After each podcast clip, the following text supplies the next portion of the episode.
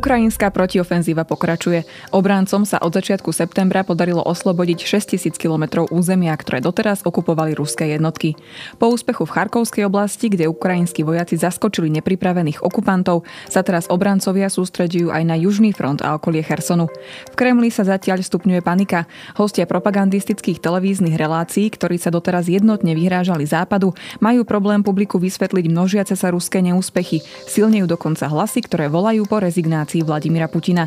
Vítajte pri ukrajinskom spravodaji. Súhrne toho najpodstatnejšieho, čo sa za uplynulý týždeň udialo vo vojne na Ukrajine. Ja som Ľubica Melcerová, správy pripravila Nina Sobotovičová. Čoraz viac ruských komunálnych politikov sa stavia proti Putinovi. Verejne ho vyzývajú, aby odstúpil, pretože podľa nich škodí Rusku. Najprv takéto vyhlásenie prišlo z Petrohradu od tamojších zástupcov Smolninského okresu. Minulý týždeň uviedli, že navrhnú, aby Putina v súvislosti s vojnou ruské úrady obvinili z vlasti zrady. Na tento krok cez víkend nadviazali poslanci 17 moskovských a petrohradských obvodov, pričom uviedli, že Putin škodí Rusku a jeho občanom. Ruská armáda podľa komunálnych politikov kvôli Putinovi stráca bojaschopných zranených vojakov a z mladých práceschopných občanov sa stávajú invalidi. Politici tiež zdôrazňujú, že následkom ruskej okupácie na Ukrajine trpí ruská ekonomika.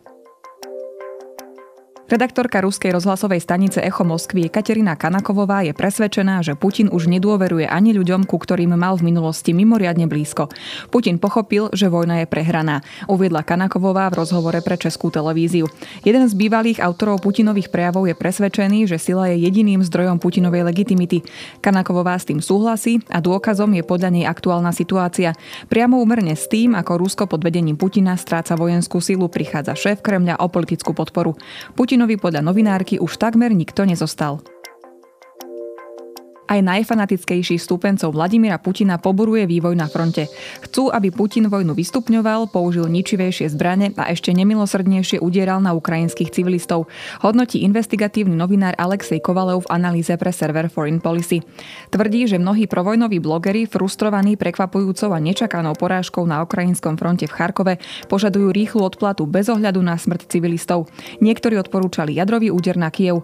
Investigatívec pripomína aj výzvy ruského blogera Maxima Fomina, ktorý volal po taktickom jadrovom útoku na ukrajinský hadí ostrov. Ďalší Putinovi stúpenci, medzi ktorými je množstvo krajine pravicových ideológov a militantných extrémistov, volali po totálnej vojne, ktorej cieľom bude ukrajinská civilná infraštruktúra. Stále sa tiež objavujú výzvy, že Rusko by malo pristúpiť k plošnej mobilizácii. Bývalý ruský poslanec Boris Nadeždin vo víkendovej relácii televízie NTV prekvapujúco vyhlásil, že dospeli do bodu, keď musia pochopiť jednu jednoduchú vec. Nie je možné poraziť Ukrajinu s použitím zdrojov, s ktorými sa Rusko teraz snaží bojovať. S použitím tejto metódy koloniálnej vojny, s nasadzovaním žoldnierov a bez všeobecnej mobilizácie. Buď vyzveme na mobilizáciu a začneme totálnu vojnu, alebo z toho vystúpime. Dodal Nadeždin s tým, že jedinou ďalšou možnosťou, ktorú aj on sám uprednostňuje, je pokúsiť sa vyjednať mierovú dohodu. O možnosti, že by Putin vyhlásil plošnú mobilizáciu, sa hovorilo už v prvých mesiacoch vojny. Šéf Kremľa k tomu doteraz neprikročil, pretože by išlo mimoriadne nepopulárny postup, ktorý by pravdepodobne vyvolal obrovskú vlnu nevôle a vo väčších mestách pravdepodobne aj otvorenú revoltu.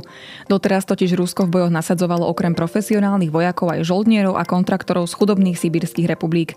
Ak by odrazu museli narukovať príslušníci strednej triedy z väčších miest na západe Ruska, režim by mal ešte väčší problém. Ruská novinárka Jekaterina Kanakovová tvrdí, že Putin si už uvedomuje prehru a teraz bude iba škodiť. Chce naťahovať čas do zimy, aby bolo pre Ukrajincov ťažšie podnikať protiútoky a jediné ESO, o ktorom si Putin myslí, že ho drží v rukách, mu v skutočnosti bude na nič. Ukrajina totiž dáva otvorene najavo, že pre ňu zima nebude problém. Nezávislá reportérka je presvedčená, že Putin teraz bude hľadať vinníkov. Medzi nimi by sa mohli ako prví objaviť predstavitelia rôznych spravodajských služieb, ktorí Putinovi v zložkách prinášali informácie o vývoji na fronte. Tí upadnú do nemilosti s odôvodnením, že prinášali buď nepresné správy, alebo na problémy neupozornili dostatočne včas. Kým kremeľskí propagandisti čakajú na inštrukcie a Putin čelí čoraz väčšej kritike, ukrajinskí obrancovia postupujú aj na južnom fronte. Americký inštitút pre štúdium vojny hodnotí, že ukrajinské sily nadalej dosahujú významné úspechy v protiofenzíve v Chersonskej oblasti. Podľa analytikov navyše Rusko nie je po bleskovom postupe obrancov na severovýchode Ukrajiny schopné zabezpečiť novú frontovú líniu. Úspech Ukrajiny na južnom fronte má významný vplyv na morálku a bojaschopnosť ruských vojakov. V Kyselivke, dedine vzdialenej len 15 km kilometrov severozápadne od Chersonu sa väčšina ruských jednotiek stiahla. Dokazujú to satelitné snímky. Podľa analýzy inštitútu to zodpovedá dosiaľ neuvereným správam, že proruské sily opustili Kyselivku a presunuli sa k rieke Dneper.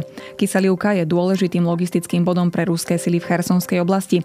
Je to posledná veľká Rusmi kontrolovaná osada pozdĺž diaľnice z Chersonu do Mikolajevu a pozdĺž tamojšej železnice. Južné operačné velenie ukrajinskej armády v noci na útorok oznámilo, že do 12. septembra ukrajinské sily postúpili na južnom fronte o 12 kilometrov a oslobodili viac ako 500 štvorcových kilometrov okupovaného územia. Na sociálnych sieťach sa už niekoľko dní objavuje množstvo videí, na ktorých ukrajinskí obyvatelia čerstvo oslobodených obcí s dojatím vítajú ukrajinských vojakov. Na dnes je to z ukrajinského spravodaja všetko. Počujeme sa opäť o týždeň.